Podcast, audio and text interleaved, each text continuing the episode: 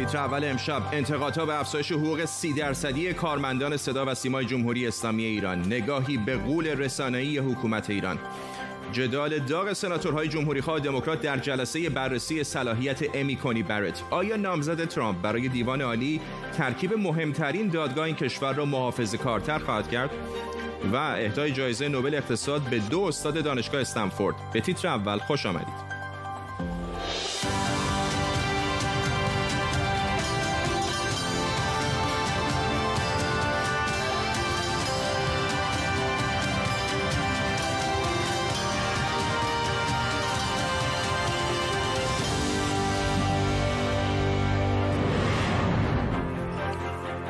سلام به شما. نامه منصوب به عبدالعلی علی اسکری رئیس سازمان صدا و سیمای جمهوری اسلامی منتشر شده به تاریخ 19 مهر که در اون دستور داده شده حقوق کارکنان صدا و سیما از اول مهر ماه 30 درصد افزایش پیدا کنه. حالا سازمان برنامه و بودجه هم این افزایش حقوق رو مجاز اعلام کرده. اعلام این خبر موجی از واکنش ها رو به همراه داشته به خصوص که خیلی از اصناف دیگه مثل کادر درمانی که در این روزهای کرونا با خطرات جانی هم روبرو هستند از چنین افزایش حقوقی بهره مند نشدن. در طول برنامه با کارشناسان و خبرنگاران این خبر و خبرهای دیگر رو بررسی می‌کنیم. اول از همه بریم سراغ همکارم امید حبیبینیا که اینجا در استودیو با ماست. امید ماجرا از چه قراره؟ خب فردا شاید بشه گفتش که به جرأت بشه گفتش که صدا و سیما فاسدترین دستگاه حکومتی در ایرانه. برای اینکه دستگاهی هستش که هم بودجه دولتی می‌گیره. امسال می‌دونیم که در مورد بودجه دولتیش که کمی هم کم شده بود کلی اعتراض شد و هم عواید دیگه ای داره. یعنی که شما نگاه بکنید به عواید صدا و سیما می‌بینید که هم از کمک های مالی هست اسپانسرها هم حق پخش آگهی ها در مسابقات ورزشی هست هم در واقع خود مسابقات ورزشی آگهی هایی که اونجا در زمین ورزشی هست. هم در واقع عواید دیگه ای که خود صدا و سیما از طریق شرکت های دیگه داره و مهمتر از همه در واقع آگهی هایی هست که پخش می‌کنه. آگهی هایی که صدا و سیما پخش می‌کنه در واقع عوایدش برای صدا و سیما شاید دو تا سه برابر بودجه دولتیش هست. یعنی می‌رسه به 300 هزار میلیارد تومان.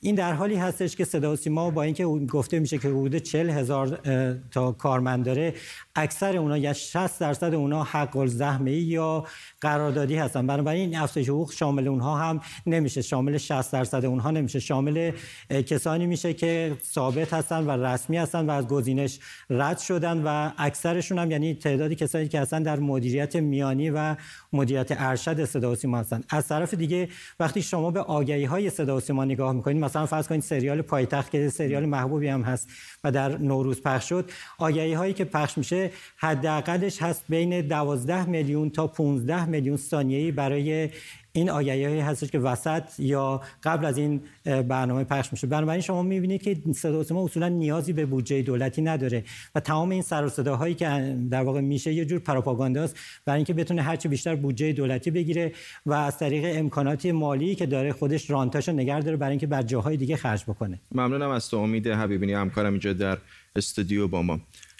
اما نگاه بندازیم به این سازمان عظیم و طویل و دهها شبکه تلویزیونی رادیویی که داره که مخالفانش میگن همشون بلنگوی تبلیغاتی حکومتن. صدا و سیمای جمهوری اسلامی بنابر قانون رئیسش توسط رهبر و معمولا برای ده سال انتصاب میشه و یه شورای نظارت هم داره که خیلی نقش پررنگی نداره. صدا و سیما الان 17 شبکه رادیویی سراسری و یک شبکه برون مرزی رادیویی و 39 شبکه رادیویی محلی داره. 69 شبکه تلویزیونی سراسری محلی و برون مرزی هم داره. چندین وبسایت هم داره. البته در های دیگه هم مثل پیام رسان سروش و غیره هم فعاله. تعداد کارمندان صدا و سیما بیش از سی هزار نفره. گاهی از 48 هزار نفر هم سخن به میون اومده. البته صدا و سیما کارمندان حق و زحمه و قراردادی هم داره. بودجه سال 1389 صدا و سیما 1840 میلیارد تومن بوده. اما صدا سیما گذشته از قبض برق و درآمدهای جانبی دیگه همونطور که همکارم امید هم گفت از آگهی های تلویزیونی هم درآمد داره که البته تولید و پخش اونها در انحصار شرکت های خاصه. بودجه امسال صدا و سیما 1745 میلیارد تومن بود یعنی کمتر از سال 98 با که با اعتراض صدا سیما روبرو شده. ولی در همین حال با اینکه بودجه شبکه های برون مرزیش کم شد هر چند وقت یک بار از راه افتادن یه پروژه جدید مثل تارنما و رادیو و تلویزیون های اینترنتی در صدا سیما خبر میاد. از طرف دیگه اعمال سلیقه های شخصی از یه طرف و سانسور و فشار که بر تهیه کنندگان و کارکنان بخش خبری و تولیدی هست باعث میشه که برنامه سازهای محبوبی مثل عادل فردوسی پور هم از سالها بعد از سالها از ادامه کار محروم بشن. اسفند 97 منو گذاشتن کنار به اون شکل عجب و غریب و بدون هیچ توضیح بدون هیچ واقعا دلیل موجه من باشن کنار رو عید شد و فروردین اولین کلاس چون 14 15 فروردین بود. دوباره سر کلاس بچه ها گفتن استاد شما که می‌گفتید بمونید مملکت بسازید شما که موندی 20 سال کار کردی 20 چند سال کار کردی 20 سال برنامه داشتی چی شد؟ الان حرف چیه؟ و چیزی نداشتم بگم. خب حالا ببینیم صدا و سیما در این سالی که موج اول و دوم و سوم کرونا کشور رو در هم کوبیده چه کار کرده؟ صدا و سیما بودجه یه سری از شبکه های مرزی مثل پرستیوی رو کاهش داده و بعضی هاشون پخش ماهوارهشون مدتی متوقف شده چون بدهی داشتن مثل شبکه الکوسر تا دولت وادار بشه بودجه بیشتری بهش بده. بعضی میگن مدتی صدا و سیما داره به دولت روحانی روی خوشتری نشون میده به خصوص در مورد بحران کرونا تا نظر دولت رو جلب بکنه. اگر اتفاقا دقت کرده باشید میشه دید که روحانی و رئیس صدا و سیما مدتی از هم تعریف و تمجید می‌کنن تشکر از همه رسانه ها و صدا و سیما که بسیار کوشش کردن در این مدت برای اینکه هم آموزش لازم به مردم بدن هم واقعیت ها رو به مردم بگن. در برابر کانال های خارجی معاند ایستادگی بکنن که اونا روی کرده اونا روی کرده است. چند ماه پیش هم کارکنان بازنشستگان صدا و سیما در حالی که رئیس صدا و سیما علی اسکری هم به میونشون رفته بود چند بار برای افزایش حقوق دست به اعتراض زدن که تقریبا در تاریخ 40 ساله این سازمان بی سابقه بوده. از حالا هم صدا و سیما دندونش رو برای 1400 تیز کرده که بودجه بیشتری بگیره و حالا که های فشار بیشتری در مجلس داره به نظر میاد که به کمتر از 2000 میلیارد تومان رضایت نده.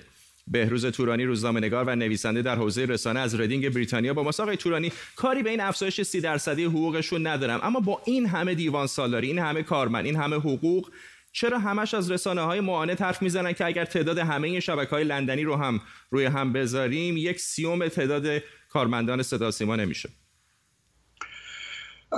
شاید تصور آقایونی که در حکومت ایران هستند نسبت به رسانه کمی قدیمیه. یعنی تصوری که مقامات ایران مخصوصا آقای روحانی از رسانه داره به اندازه چند دهه شاید چهار پنج دهه از وضعیت امروز رسانه ها عقبه. هنوز اینها رسانه رو به صورت یک وسیله تک صدایی می‌بینند که فقط برای این ساخته شده که اونها مثل یک بلنگو دستش رو بگیرن توی دستشون و هرچی دلشون می‌خواد بگن و کسی به اونها جواب نده. و از نظر آقای روحانی با اینکه خودش در رسانه های اجتماعی حضور داره هنوز رسانه اجتماعی وجود نداره و او هنوز داره تمام نهایت تلاشش رو می‌کنه که بتونه وقت و جای بیشتری در روی تلویزیون پیدا بکنه. رادیو عملا یک رسانه از بین رفته است در ایران. بیشتر دعواها سر تلویزیونه. تلویزیون هم متاسفانه آنچنان که همگان می‌دانند به علت خبررسانی یک سویه به علت سانسور شدید به علت کارهایی که در شعن رسانه نیست که انجام بدن مثل پخش اعترافات اجباری و کارهای از این قبیل اعتبار و مرجعیت خودش رو بین ایرانیان یعنی بین کسانی که باید اون رو تماشا بکنن از دست داده. متاسفانه در بهترین حالت بهترین حالت از نظر ما یک مؤسسه خبررسانی حداقل 60 درصد کسانی که میبایستی به تلویزیون ایران توجه بکنند به جاهای دیگه توجه دارن. خبرشون رو از جای دیگه می‌گیرن و حق دارند برای اینکه صدا و سیمای جمهوری اسلامی اون خبرها رو پخش نمی‌کنه. شما نگاه بکنید مهمترین موقعی که رسانه ها مهم هستند موقعی است که یک بحرانی هست. مثل آبان ماه گذشته مثل بحران های ساده مثل مسئله در گذشته آقای شجریان. خب صدا و سیما در این میان قایبه و موقعی که شروع می‌کنه به کار کردن در این زمینه خیلی دیر و خیلی کم کار می‌کنه و باید به بیننده او حق داد که آنچه را که میگه احتمالا باور نکنه یا سخت باور بکنه. ممنونم از شما. بهروز تورانی روزنامه‌نگار و نویسنده در حوزه رسانه از ریدینگ بریتانیا با ما. اجازه بدید بریم به پایتخت ایالات متحده واشنگتن دی سی امی کنی برات. نامزد ترامپ برای عضویت در دیوان عالی آمریکا در برابر کمیته قضایی سنا این کشور حاضر شده تا صلاحیتش مورد بررسی قرار بگیره. اگر سنا عضویتش رو در این دیوان قبول بکنه ترکیب وزنه دیوان عالی به نفع محافظه کاران سنگینی می‌کنه. آنچه می‌بینید تصاویر زنده هست از جلسه سنا. خانم کمیلا هریس که اتفاقا نامزد معاون ریاست جمهوری آمریکا هم هست و در هم همین کمیته قضایی سنا هم عضو هست داره الان در این جلسه به صورت زنده از طریق اینترنت صحبت می‌کنه. انتخابات ریاست جمهوری آمریکا در 13 آبان ماه برگزار خواهد شد و اگر این انتخابات به دیوان عالی بکشه می‌تونه روی نتیجه نهایی هم تاثیر بذاره آنچه ببینید تصاویر زنده است از جلسه سنا؟ نیوشا سارمی خبرنگار ما از واشنگتن دی سی به ما پیوسته. داره این جلسه رو دنبال می‌کنه. نیوشا تا اینجا چه گفتند؟ فردا در کمیته قضایی سنا 21 روز مونده به انتخابات داره صلاحیت خانم امی برت بررسی میشه. چیزی که دموکرات ها میگن چیزی که از ابتدا گفتن. یعنی اینکه الان موقع مناسبی برای بررسی صلاحیت کاندیدای دیوان عالی نیست و دونالد ترامپ کسی نیستش که در این دوره بخواد این کاندیدا رو معرفی کنه. باید صبر کنیم نتایج انتخابات مشخص بشه و اگر رئیس جمهور بعدی او بود یا جو بایدن بود هر کدوم که بودن. اونها تصمیم بگیرن که چه کسی وارد دیوان عالی بشه. این رو بی احترامی می‌دونن به رأی مردم که قراره در سوم نوامبر داده بشه. در آن سو جمهوری خواه میگن این حق قانونی ماه. چیزی که پیش از این در سال 2016 وقتی باراک اوباما روزهای طولانی تری مونده بود به انتخابات به اون انتقاد وارد می‌کردن که باید صبر کنه تا نتیجه انتخابات منوشه. اما الان استدلالشون اینه که سنا و ریاست جمهوری الان با هم همسو هستن و این حق قانونی برای ما وجود داره که کاندیدای مورد نظرمون رو به دیوان عالی بفرستیم. می‌دونیم که مهمترین نهاد قضایی هستش و هر جناهی دوست داره که وزن اون رو به سمت خودش سنگین تر کنه. چهار روز خواهد بود این بررسی صلاحیت. امروز روز اولشه و سناتورهای جمهوری خواه و دموکرات درباره صلاحیت او درباره نکاتی که مد نظرشونه بیشتر صحبت می‌کنن. سناتورهای دموکرات بیشتر تاکیدشون رو روی بیمه سلامت عمومی گذاشتن معروف به اوباما کر و میگن که خانم برت اگر که به این مسند برسه این بیمه رو از بین می‌بره در وسط یک همهگیری که ممکنه افرادی رو دچار مشکل کنه همینطور سعی می‌کنه که داستانهای شخصی رو تعریف کنن از آدمایی که از این بیمه استفاده کردن. در آن سو جمهوری خواه میگن که او یک قاضی بیطرف خواهد بود و بر اساس مواد قانونی تصمیم می‌گیره. که گفته حدود سه هفته مونده تا انتخابات ریاست جمهوری آمریکا و به خصوص در شبکه های اجتماعی این یورشی که دو طرف دارن به هم وارد می‌کنن بی سابقه است. حتی در توییتر فارسی من دیشب می‌دیدم زیر پستای ما حرف از ایمیل های خانم کلینتون می‌زنن. ایمیل هایی که آقای ترامپ گفته بود باید منتشر بشه. هنوز منتشر نشده اما ایمیل های قدیمیش رو دارن منتشر می‌کنن. خیلی جالب هست که حتی در فضای توییتر فارسی همینقدر با جدیت دارن دنبال می‌کنن. فرداد انقدر حجم این توییت ها زیاد بود که من وقتی صبح بیدار شدم فکر کردم چیزیه که من از دستش دادم و با عجله رفتم تمام وبسایت ها رو از تمام خطای فکری جستجو کردم و به هیچ چیزی نرسیدم نه ایمیل جدیدی هنوز از خانم کلینتون منتشر نشده. استنادشون به ایمیل هایی که پیشتر منتشر شده بود بخشی از اون رو ویکیلیکس منتشر کرده بود بخشی از اون رو وبسایت وزارت خارجه دونالد ترامپ و آقای مایک پومپو وعده دادن که ایمیل هایی منتشر شه اما هنوز منتشر نشده و ما نمی‌دونیم که اون ایمیل های ایمیل های جدیدی هست یا نه. هیچ کدوم از رسانه ها چه طرفدار دونالد ترامپ چه منتقد دونالد ترامپ هیچ نکته جدیدی هم از ایمیل های سابق حتی معرفی نکردن. ممنونم از سونیشو سارمی خبرنگار ما از واشنگتن دی سی. اجازه بدید در مورد همین داستان شبکه اجتماعی با مهدی یحیی کارشناس فناوری های اینترنت از لس آنجلس هم صحبت بکنم. آقا یحیی واقعا باور نکردنی از حجم اطلاعات غلط و درستی که داره رو شبکه های اجتماعی منتشر میشه و غربال کردن اینها واقعا کار دشواری هست. من به یاد ندارم در انتخابات قبلی تا این اندازه شبکه های اجتماعی فعال بوده باشن فرمایشتون درسته. اتفاقی که افتاده اینه که اکثر افراد دیگه اخبارشون رو از شبکه های اجتماعی می‌گیرن و کمتر به منابع اصلی خبری که خب شناخته شدن و معروف هستن میرن. و از این جهت این شرایط رو فراهم کرده که خیلی اطلاعات غلط هم از طریق شبکه های اجتماعی پخش بشه و به افراد برسه. همینجور که الان گفتید در مورد ایمیل های خانم کلینتون. هنوز ایمیل جدیدی ارائه نشده ولی در شبکه های اجتماعی الان برید. کلی از ایمیل هایی که قبلا منتشر شده خیلی هاش در سال 2016 اینها منتشر شده.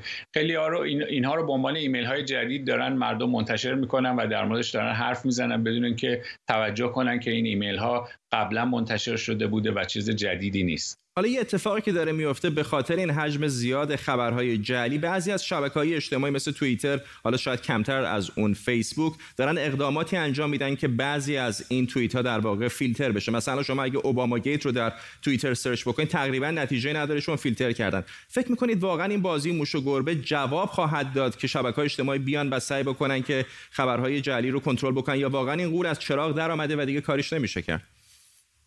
شبکه های اجتماعی شرکت خب شرکت های خیلی بزرگی هن، خیلی از تبلیغات درآمد دارن و از این جهت در سالهای اخیر خیلی تحت فشار بودن هم از طرف سیاستمداران هم از طرف گروه های مدنی که کاری بکنن در مورد اتفاقاتی که در شبکه های اجتماعی میفته و مجبورن به خاطر این فشارها مجبور شدن که یک محدودیت هایی رو ایجاد بکنن. به نظر خودم شخص من بیشتر اینها محدودیت هایی که هست که حالت تبلیغاتی داره که می‌خوان اینها نشون بدن که ما هم داریم یه کاری می‌کنیم. ولی همونجور که گفتین انقدر فعالیت ها در شبکه های اجتماعی زیاده انقدر کاربران زیادن که حتی اگر این خود این شبکه های اجتماعی بخوان محدودیت ها ایجاد بکنن خیلی تاثیرش کم خواهد بود. حالا به فرض توییتر اومده یک هشتگی رو خاموش کرده و نمی‌ذاره که مردم ببینن محتواش چیه. این خب مردم میرن هزار تا هشتگ دیگه درست می‌کنن. آیا توییتر می‌خواد تمام اون هزاران هشتگ دیگه که در موازات این درست خواهد شد رو جلوش رو بگیره یا نه. این بازیه که واقعا شبکه های اجتماعی بهتر بود. شرکت های شبکه اجتماعی واردش نمی‌شدن. منتها دلیل فشارهای سیاسی واردش شدن و یک نمایشیه که می‌خوان به قول معروف نشون بدن که بله. کاری دارن در این زمینه می‌کنن. خیلی هاشون بله. این رؤسای این شرکت ها به سنا به کنگره برده میشن. چندین بار در سال اونجا باید جواب سیاستمداران رو بدن. بله از شما متاسفانه وقتمون تمام شد آقای مهدی یحیی نژاد کارشناس فناوری های اینترنت از لس آنجلس. این بحث اما شیرین هست در جلسات بعدی حتما با شما بازم صحبت خواهیم کرد. بالاخره امروز اولین دادگاه جرایم سیاسی در ایران برگزار شد. متهم علیرضا زاکانی نماینده اصولگرای مجلس بود و شاکی وزارت اطلاعات که ازش برای نشر اکاذیب شکایت کرده بود. هیئت منصفه رأی به براعت زاکانی داد. همکارم مراد ویسی اینجا در استودیو با ماست. ماجرای این دادگاه چه بود؟ چطور گذشت؟ حکم چطور بود؟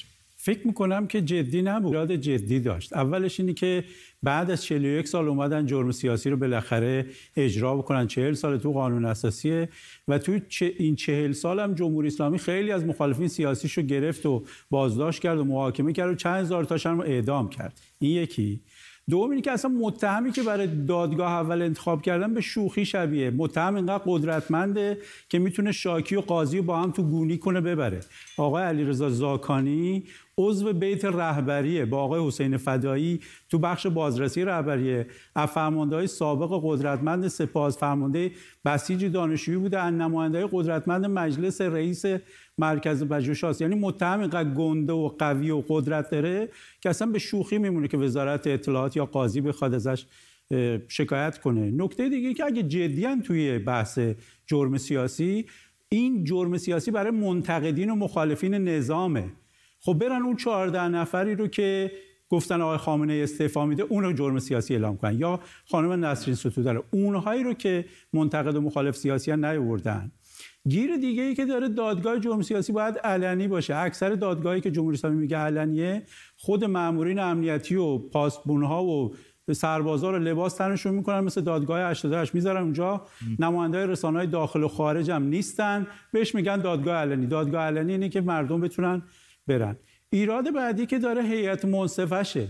هیئت منصفش کاملا دستچین شده است. در حالی که هیئت منصفه باید نماینده جامعه و اقشار مختلف باشه بتونه یک نظری بده. ضمن اینه که حتی دستچین هم نباشه هیئت منصفه در ایران نظرش خیلی مهم نیست. مشورتی برای قاضی. آخرین نکته اینه که همه اینا هم حتی اگه جمع باشه که نیست قوه قضایی سیاسی مستقل نیست. اصلا این توش جواب نمیده. ممنونم از تو. مراد ویسی همکارم اینجا در استودیو با ما.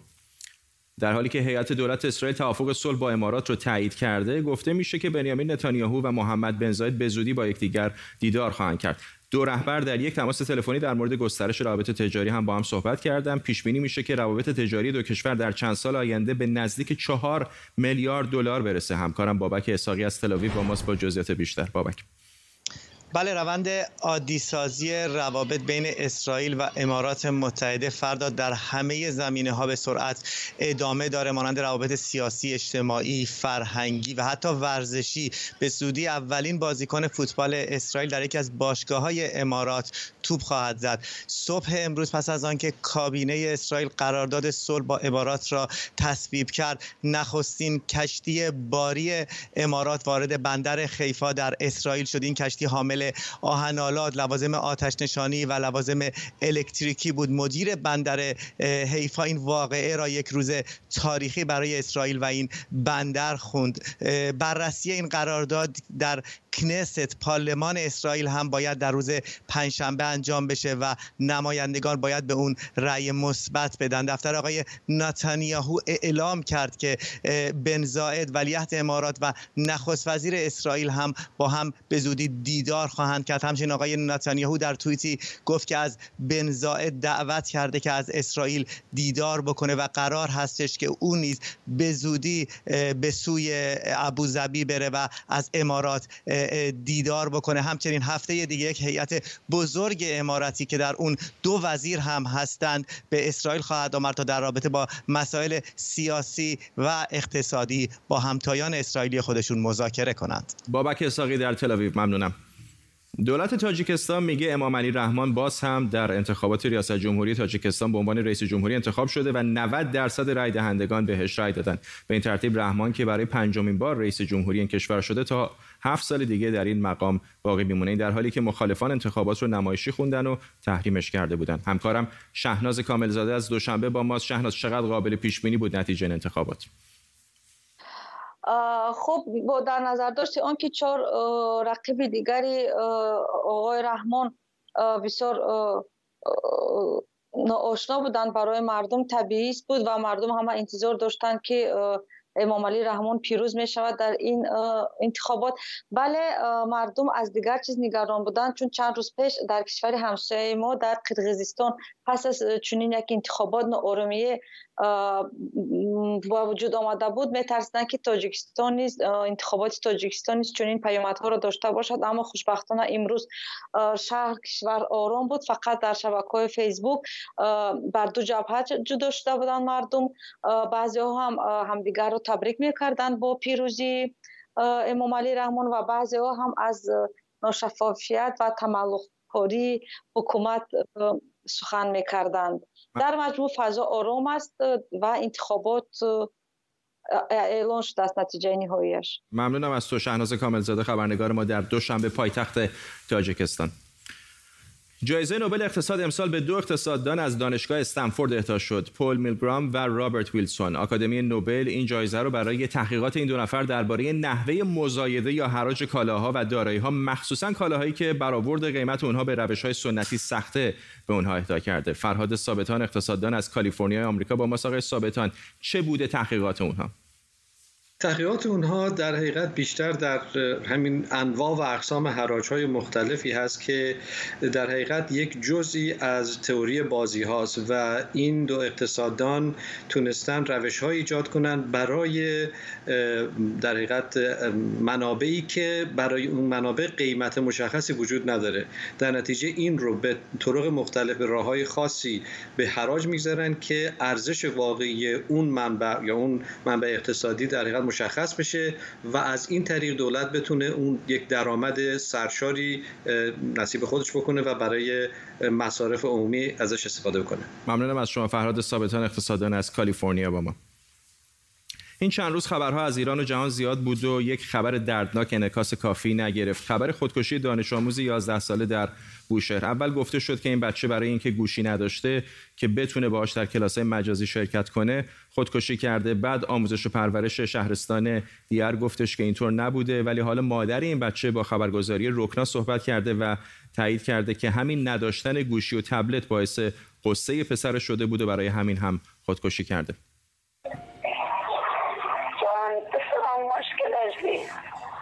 اصلا گوشی درستی نداشتید زندگی درستی نداشتید به چه معلولی دارم؟ تو خونه اجاره حساب شعور مریضی من. دیگه به چه دارم؟ همینجوری. محمد مشکلش چی بود؟ گوشی می‌خواست؟ محمد آره گوشی می‌خواست. گوشیمون خراب بود. به صدا میرسون. نه عکس می‌گرفت. هیچی هیچی نمی‌گرفتی معلم شم گفت گفت صدا برسون عکس بفرستی گفتی معلمش معلمش که گناه چی برو برای بواد بگو اینا برای من نگو اینجوری بود. داستان ما اینجوری بود. واقعیت اینه که حالا دیگه دلیلش خیلی هم مهم نیست. خودکشی حتی یک بچه هم بسیار زیاد هست به خصوص در این روزهای کرونا و شرایط بد اقتصادی باید بیشتر مراقب بچه ها بود. با این خبر خبر دردناک می‌رسیم به پایان تیتر اول امشب. ممنون از همراهیتون. تا برنامه بعدی بدرود.